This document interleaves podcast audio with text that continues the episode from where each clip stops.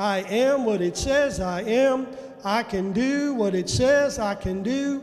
And I can be all that it says I can be. In Jesus' name, and the church said, Please remain standing for the reading of God's word. We only have one verse of scripture for us today for our beginning text 1 Samuel chapter 17 and verse 28. The word of the Lord says, When Eliab, David's oldest brother, heard him speaking with the men, he burned with anger at him and asked, Why have you come down here? And with whom did you leave those few sheep in the wilderness? I know how conceited you are and how wicked you are and how wicked your heart is. You came down only to watch the battle. Let's pray. Dear Heavenly Father, we thank you for your word today. Your word is truth, your word is life. Heavenly Father, we ask you to do two things at this time in our worship service anoint our ears to hear, and Lord God Almighty, anoint our hearts to receive what the Spirit of the living God desires to speak into our hearts and lives this day. And let us forever be changed to the glory of God. In Christ's name we ask. And the church said, Amen. Before you see it, turn around, wave at somebody, and say, Isn't it good to be in the house of the Lord God today? Amen. Thank you so much. And you may be seated this morning. We are continuing our sermon series entitled Beating the Odds. Kingdom principle of this sermon series that we have been sharing over the last few weeks. I know we took the last two Sundays off due to Palm Sunday and Easter Sunday, but I'm not done with that series yet. I believe there are some very important things that the Lord God is wanting to share with all of us uh, still to come. Uh, beating the odds, we have been talking about adversity that God actually uses. He not only allows the adversity, but He actually uses the adversity to excel us or propel us toward our destiny.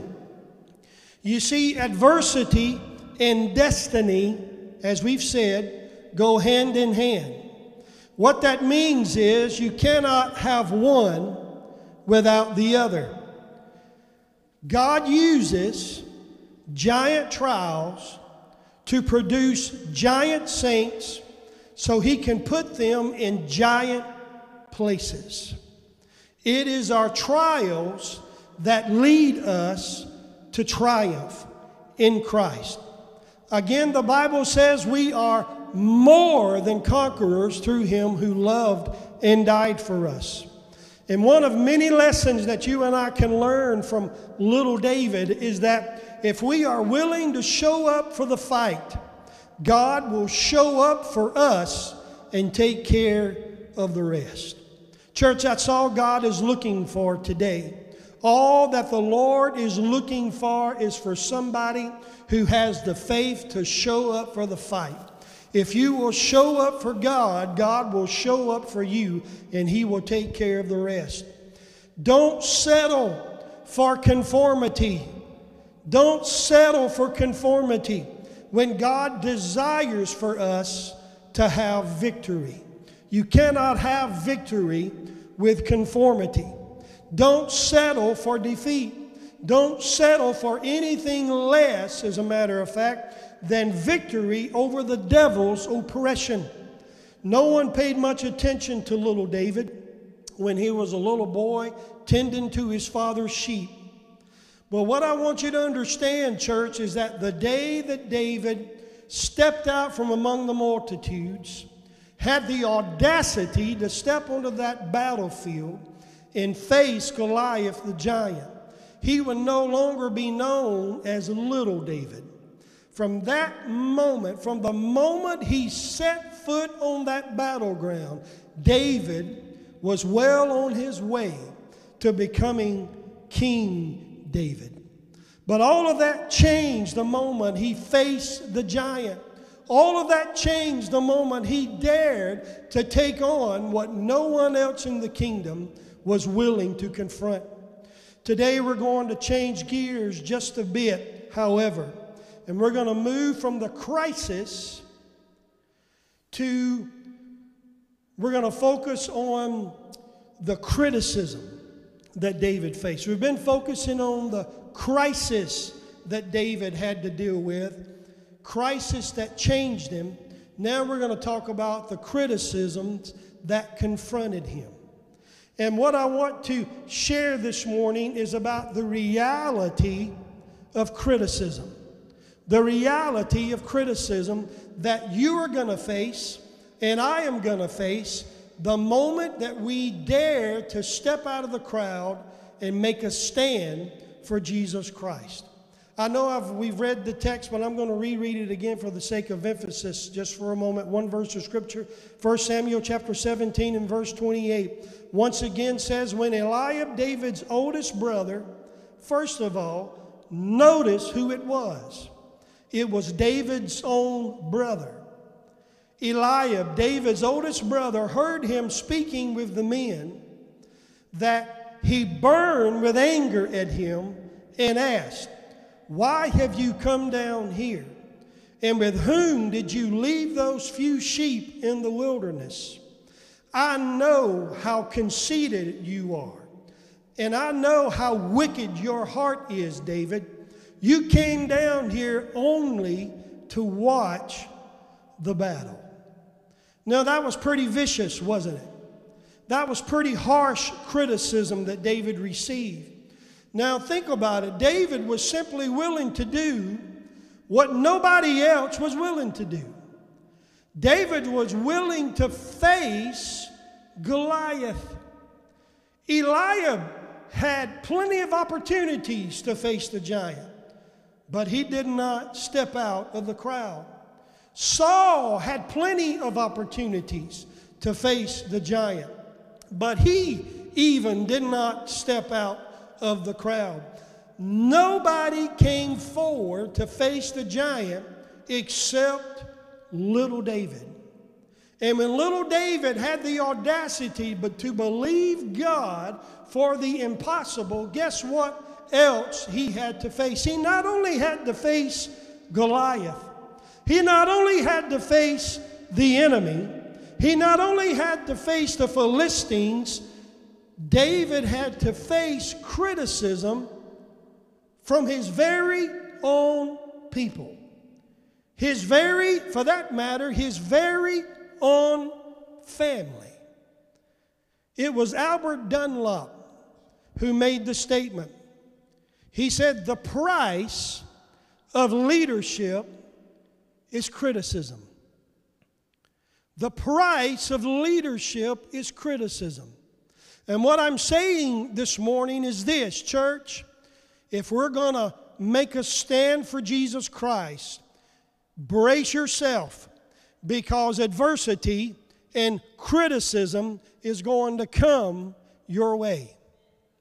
Truth is, nobody pays much attention to the last place finishers. But when you're the one who's out front, when you're the one leading the crowd, when you're the one who is willing to step onto the battlefield and dare to challenge Goliath, that is when you're the one who's going to take the brunt of people's doubts, the brunt of, deep, of people's criticism, Everything at that point gets noticed about you. Look, nobody enjoys it, but it is raw criticism that goes with the territory of being a leader in Christ's kingdom. Can somebody say amen? Raw criticism goes with the territory of leadership. Leadership that gives me and that gives you the toughness and the tenacity to be out in front in the first place. I said, nobody likes it, no one enjoys it. However, it is a prerequisite to being a leader and being used by the God of heaven. Listen, Jesus was perfect and they crucified him. So, if Jesus was perfect and he met that kind of not only criticism, but persecution, even at the point that those who were closest to him betrayed him. When all was said and done, who are we to think that anything less than that will happen to us? Well, what that should tell us today is this is that we have to count the cost, church, if we're going to be a believer in the Lord Jesus Christ. Church, we got to count the cost today to be a disciple of the living God. We got to count the cost of following Jesus. We got to count the cost of believing in biblical conviction and standing upon the truth of God's Word and standing upon what is right and not just what is left over. We got to stand for what we know is the truth today. And that is going to come with not only adversity, but that is going to come with much criticism. The process of handling criticism, I want to speak to us this morning about how we deal with the criticism when it comes. Now, now we all love it when everybody is celebrating. Like last Sunday was a wonderful day. It was a, a phenomenal day in the Lord. We had a great time celebrating the resurrection of our Lord and Savior, Jesus Christ. And as well we should. Praise God for our resurrected Savior. But how many got up Monday morning and realized that, hey, Jesus is alive and well, but my job site is still waiting on me to get there? the pressures, the realities, the stresses, the adversities, the, the difficulties of life that we all must dredge our way through day after day after day still remain. But I want you to understand the same Jesus that we celebrated as our resurrection King, who was alive last Sunday, is the same Jesus who will be alive tomorrow and the day after that and the day after that. Jesus is alive. Jesus is all powerful. Jesus is almighty, and He never changes.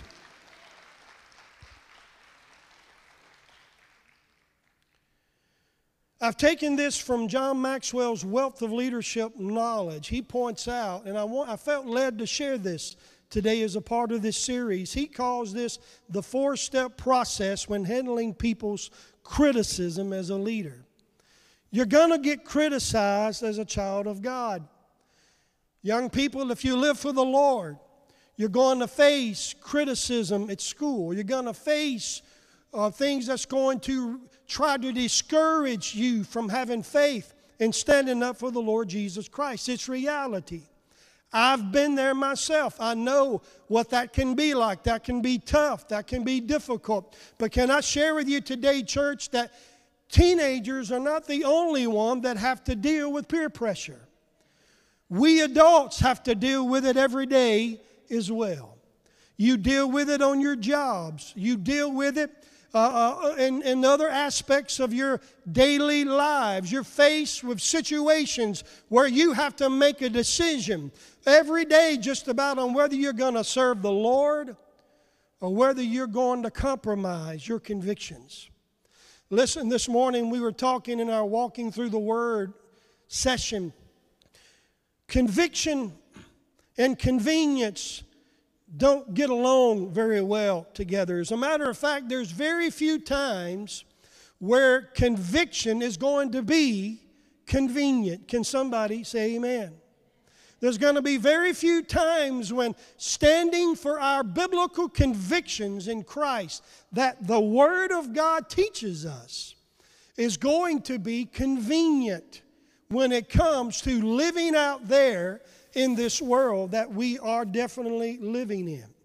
It was Aristotle that made this statement. He said, Criticism is something you can avoid very easily. You can avoid it by saying nothing, by doing nothing, and by being nothing. But, friend, the moment that we have a we make up our heart make it up in our hearts and we have a made up mind that we're going to do something for the lord. You better brace yourself because first of all you're going to need to know yourself. That's the first step. Know yourself. You see it's our human nature to want to make everybody happy. And I want you to understand, I am no exception to that today. I want to make, I enjoy making people happy. But reality is this is that the quickest path to failure is trying to please everybody. Can somebody say amen? That is the quickest route to failure altogether, is trying to please everybody. Now, I'm all about a win win scenario. If there's any way that I can find, or God will allow me to find, a win win situation, we I believe that, and we need to strive for that. However, we need to strive to be the best of our ability in our relationships with others to attain a scenario, to attain a situation where both parties win, especially especially when it comes to our marriages, especially when it comes to our families. If we look at the person criticizing us as our enemy, then we will launch into seek and destroy mode. How many times do we do that in our own personal marriages? We, we launch into seek and destroy mode when we receive criticism from our spouse. But when it comes to wickedness, when it comes to our biblical convictions, that's where we must draw a line in the sand. And we, as the church of Jesus Christ, must be willing to make a stand for God and make a stand for God's holy word. That is where the line is drawn. And that is where God's people stand up and say, Enough is enough. It took a few years to realize that if I was going to be a leader in God's kingdom, that if I was going to be a pastor in the church of Jesus Christ, that there were going to be tough decisions that I was going to have to make that would upset some people from time to time. We as believers must ask ourselves today do I want to make people happy? Come on now. Do I want to make people happy?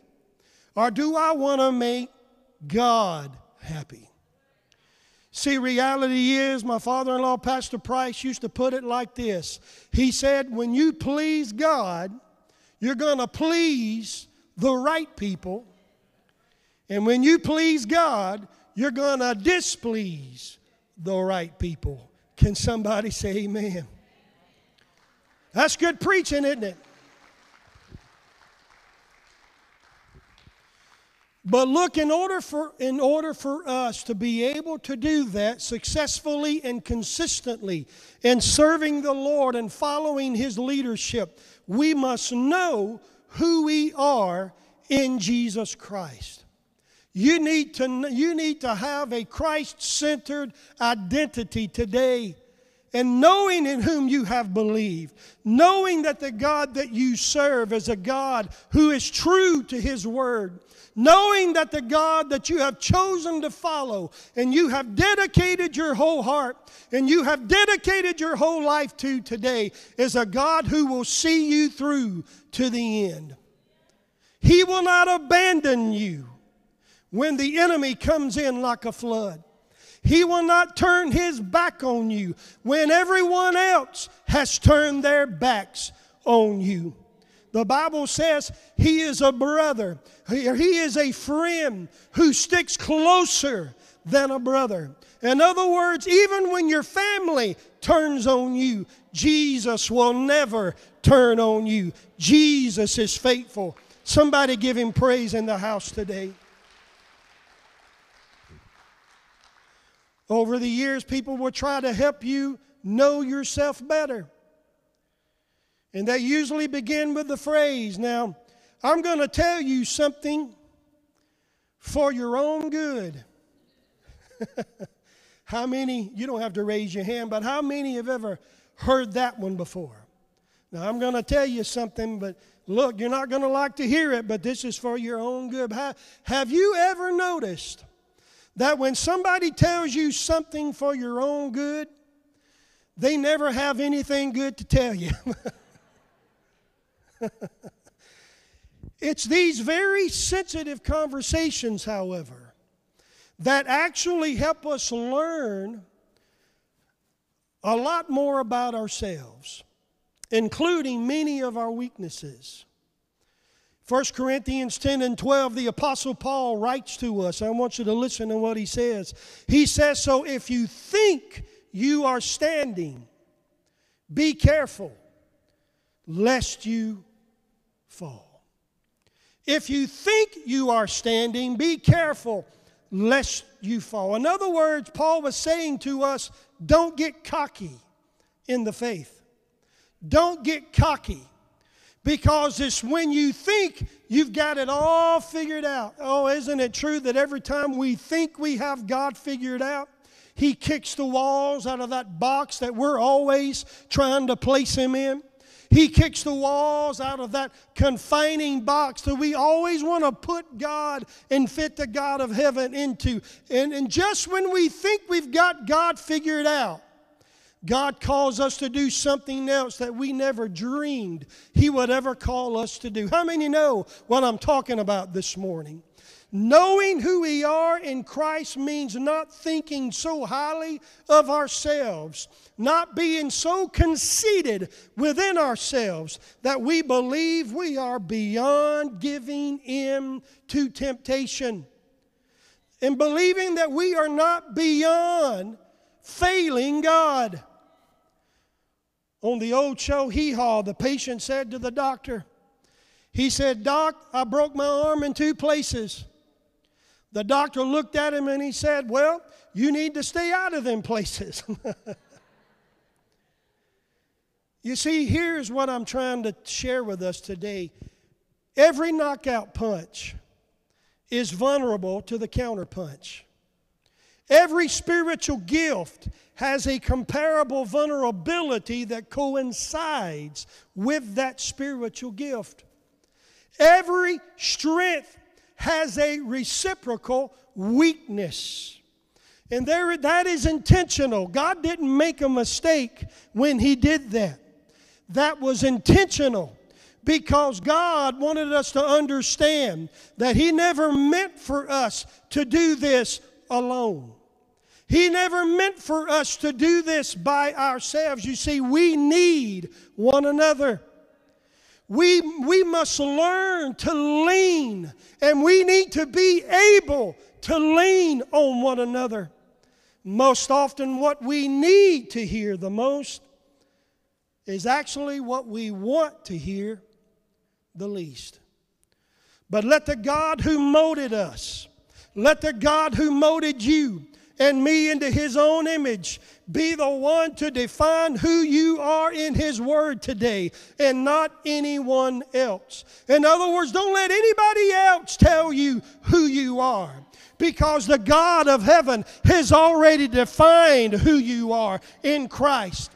You are made in the image of Almighty God. Somebody give God praise in the house this morning.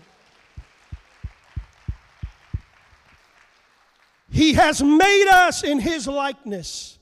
He has formed us in His very image. Don't let the devil define you because, friend, God, our Creator, has already formed us in His very image today.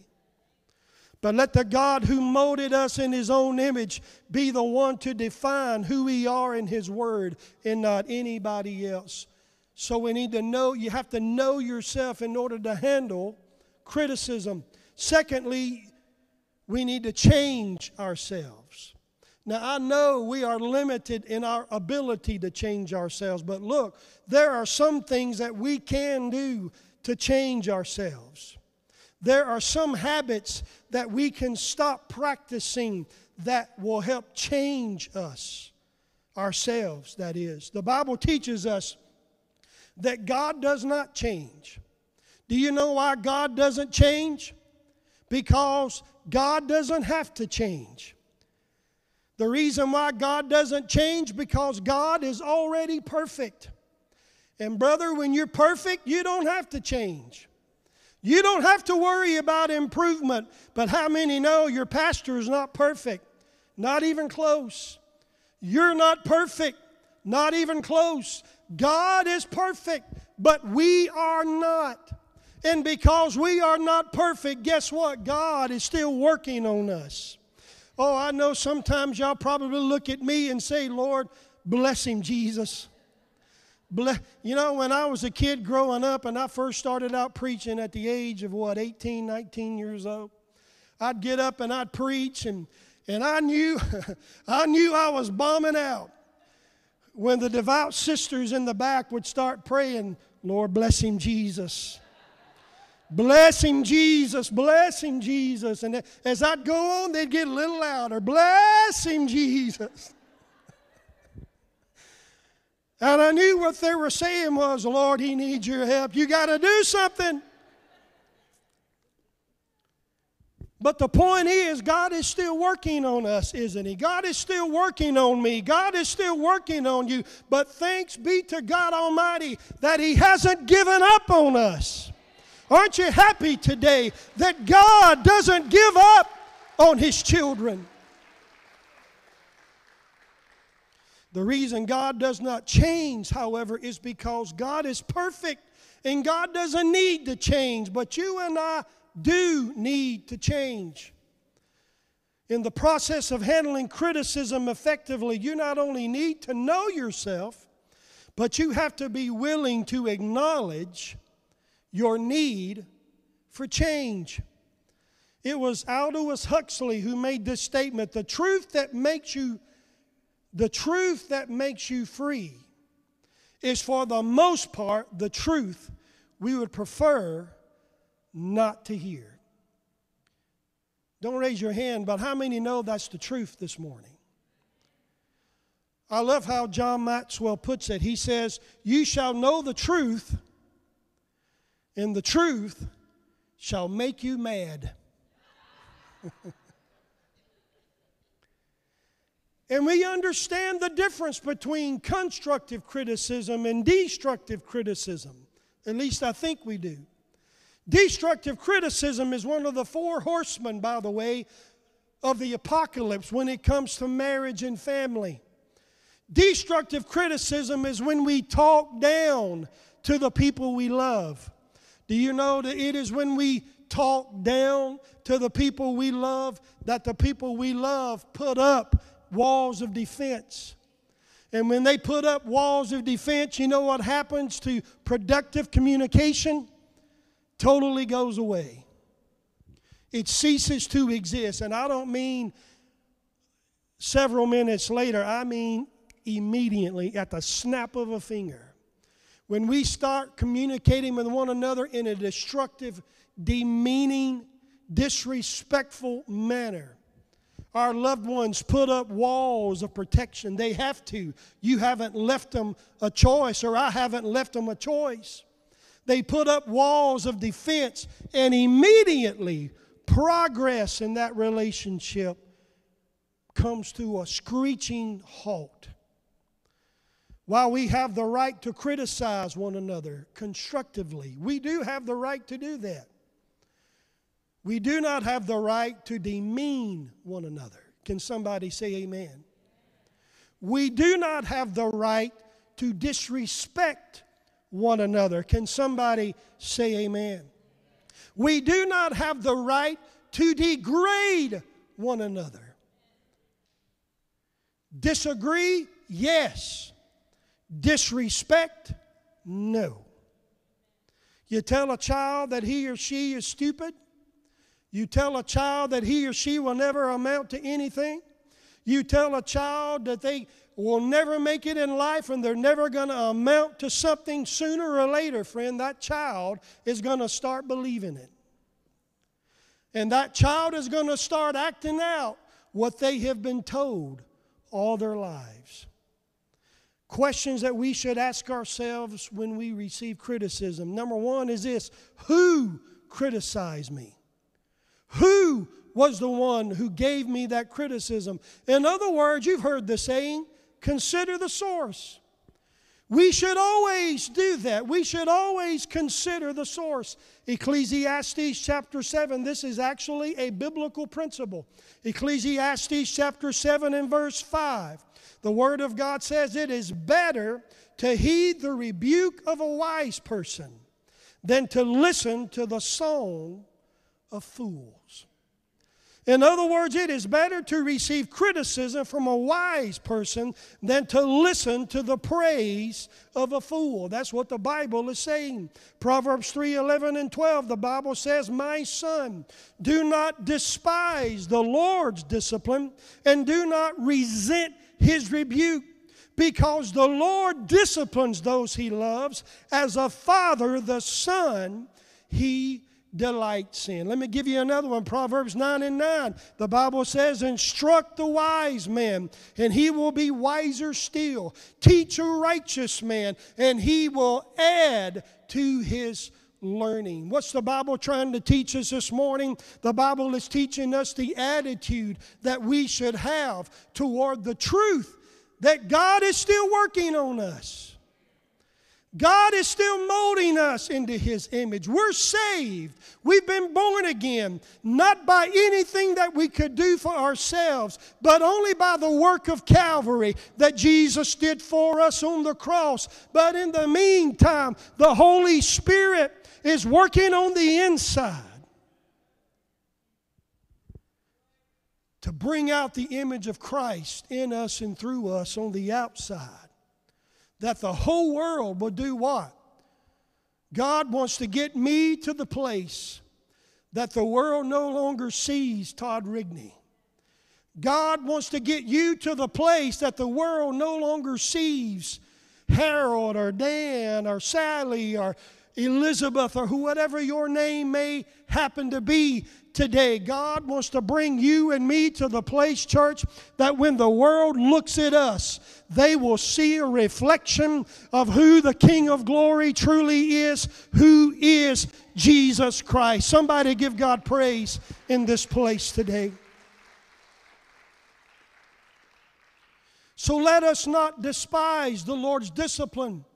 Guess what? Yes, the Lord disciplines us.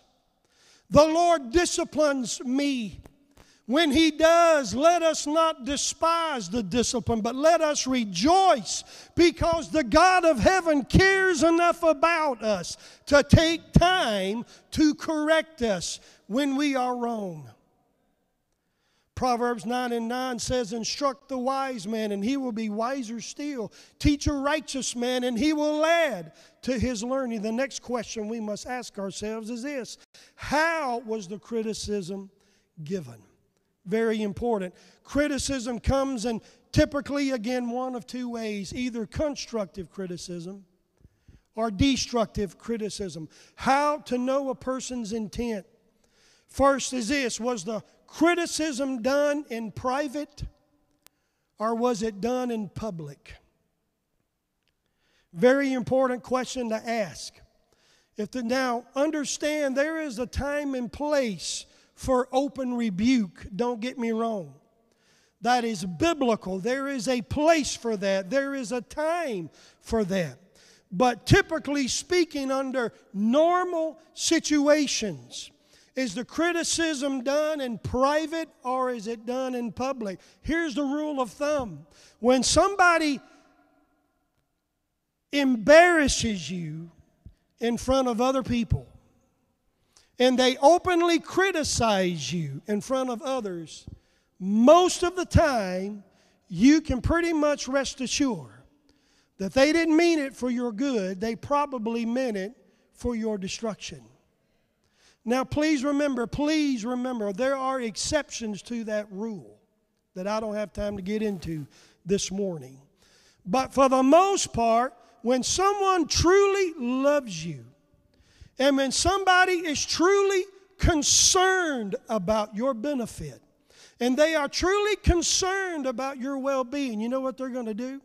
They're, they're not going to wait for you to get in a crowd of your peers or maybe a group of people that you may even be responsible for and do what?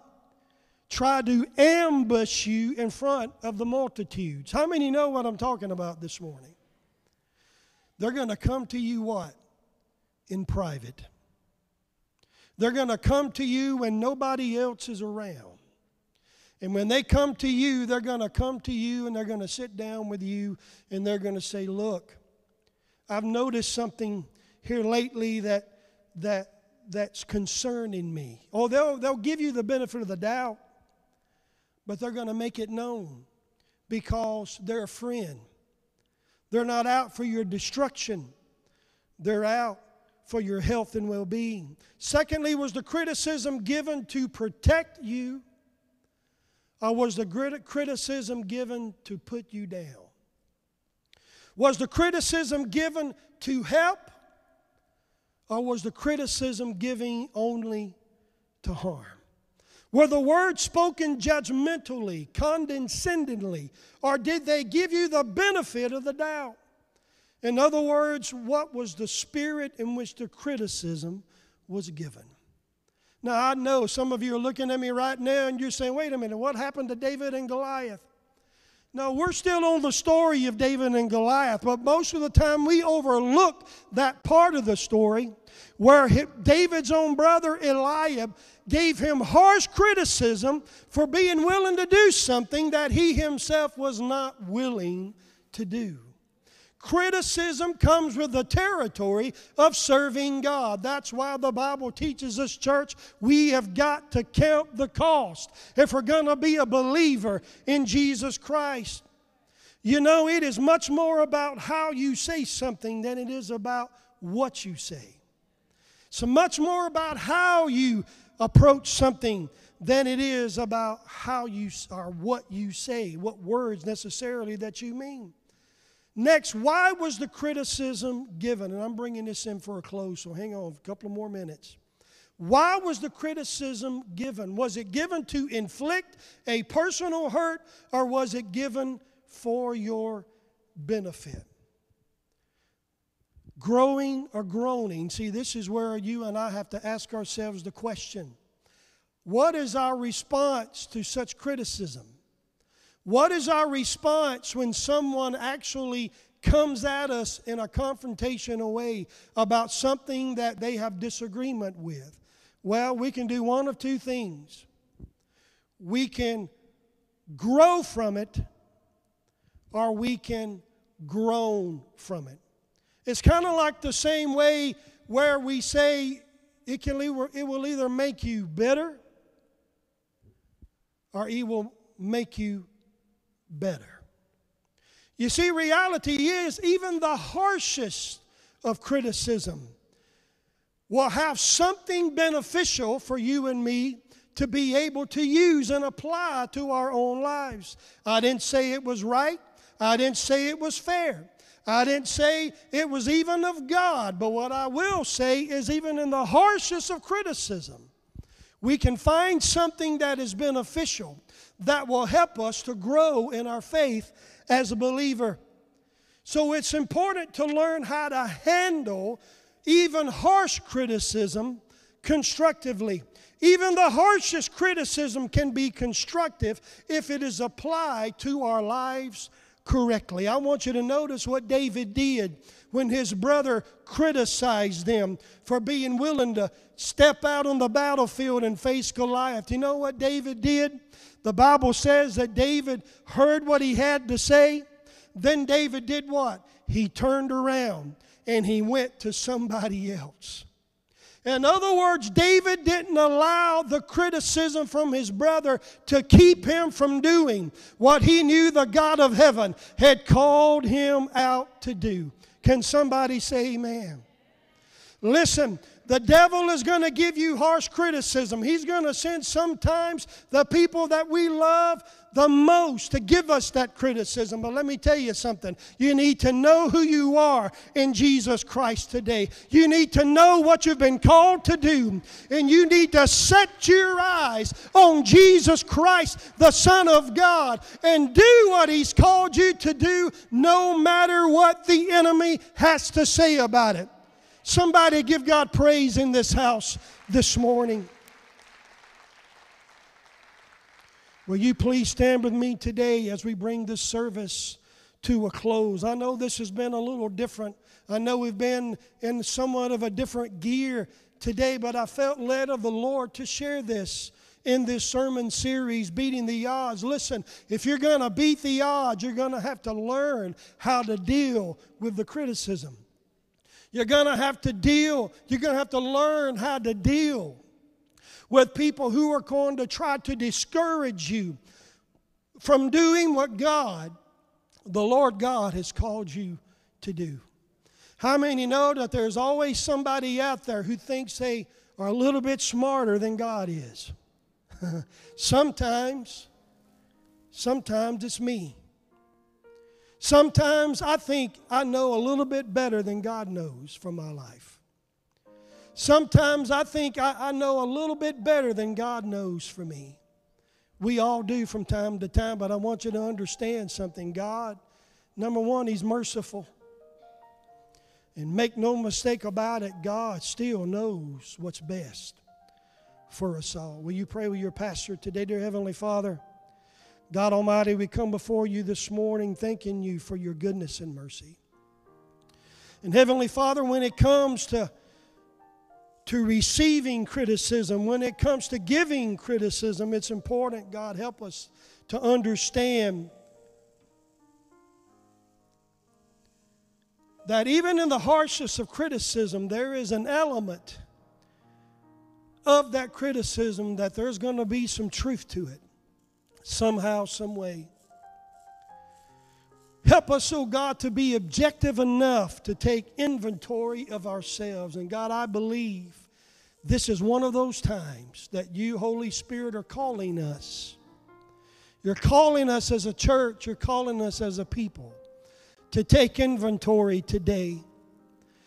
And you're calling us to ask you to search our hearts. Will you do that with me, church, right now in the name of Jesus? Just right where you're standing, will you just pray? You can even pray to yourself. I mean, pray silently to yourself if you'd like to. But pray, take a moment and pray, Lord God, search me today. Lord Jesus, know me today. Lord God, reveal to me this morning anything that you know that I need to acknowledge in Christ and that I need to get under the blood of Jesus Christ before I leave this church this morning. Lord God, you see the trespass that I have committed against my brother or my sister. You see the, the, the wrongful words that I have spoken, God, that has hurt them, that has hurt our relationship. Lord God, I ask you, God, to forgive me. And God, give me the wisdom and give me the discernment today that I need to have to take the steps that I need to take in order to mend that harmed relationship this morning. Anoint me, God, to speak words of life and not words of death. Words of reconciliation and not words of division. Words of hope and not words of harm. Words of love and life and not words of hate and death. And Lord Jesus, we pray that you forgive us. Have mercy on us. Cleanse us, wash us Sanctify us, Almighty God. Make us white as snow, that we may be found in your holy presence without spot or blemish. That we may stand in your glorious presence and you look at us and smile and be pleased in Jesus' name. Lord God Almighty, we thank you for your word today. Your word is life, your word is truth. Let it serve as a lamp unto our feet this morning as we leave this place and as a light unto our path. And Lord God Almighty, finally let all that we do and all that we are bring glory and honor to you. Before we leave this morning, I'm not going to ask us to hold hands because we can't do that because of COVID. Will you, will you pray with your pastor in closing prayer? Will you pray for our families, your family, your marriage today before we leave? Can you pray that prayer right now in the name of Jesus? God, touch my family. God, touch my spouse. God, touch my children. Touch my brother or my sister. Touch my mother or my father. Touch my family today, God. I pray a hedge around our home. I pray a hedge around our loved ones, God, that, that sometimes, that even in the most intense times of battle, in the most intense times of spiritual warfare, that sometimes we say things to one another, Lord God. We say things to one another that we really didn't mean to say, we didn't want to say. But Lord God Almighty, forgive us. And God, mend the broken bridges. God, mend what the enemy has tried to tear apart. And Lord God, I pray that you will make it stronger. Put it back together again, God. Put it back together again and make it stronger and more endurable than it has ever been before today. Do it only you can do, Almighty God. Satan is a liar, and the truth is not in him. We give you glory today, God. We give you honor today may give you the praise that you so rightfully deserve. Blessed be the name of the Lord God Almighty. Oh, somebody say, Praise the name of Jesus. Somebody say, Blessed be the name of the Lord forever. Oh, somebody give God praise in this house this morning before we leave here today.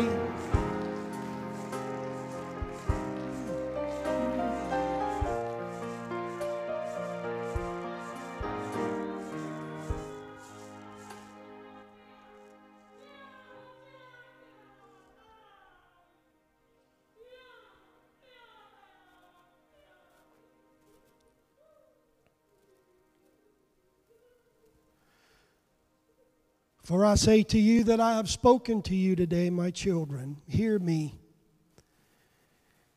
Be mindful of your words, for they are all powerful. Use them to love one another, use them to build one another up. Use them for life and not death. For I am the Lord your God, and I have anointed you with a great anointing to speak truth and not lies health and not harm, love and not hate. The world needs my love today. Show them my love in your words, show them my love in your actions, that the whole world will see me in you and know there is a God in heaven, says the Lord God Almighty. Can we give God praise for his glory today? Hallelujah. Hallelujah, hallelujah, hallelujah, hallelujah, hallelujah, hallelujah. Pray, oh, somebody give God praise. I feel the Lord in this place this morning. Hallelujah, hallelujah. You see what the devil meant for your destruction, God is turning it around for your health and wholeness in the name of Jesus Christ in the name of Jesus Christ. God bless you this morning. Thank you for being with us today. We love you so very, very much.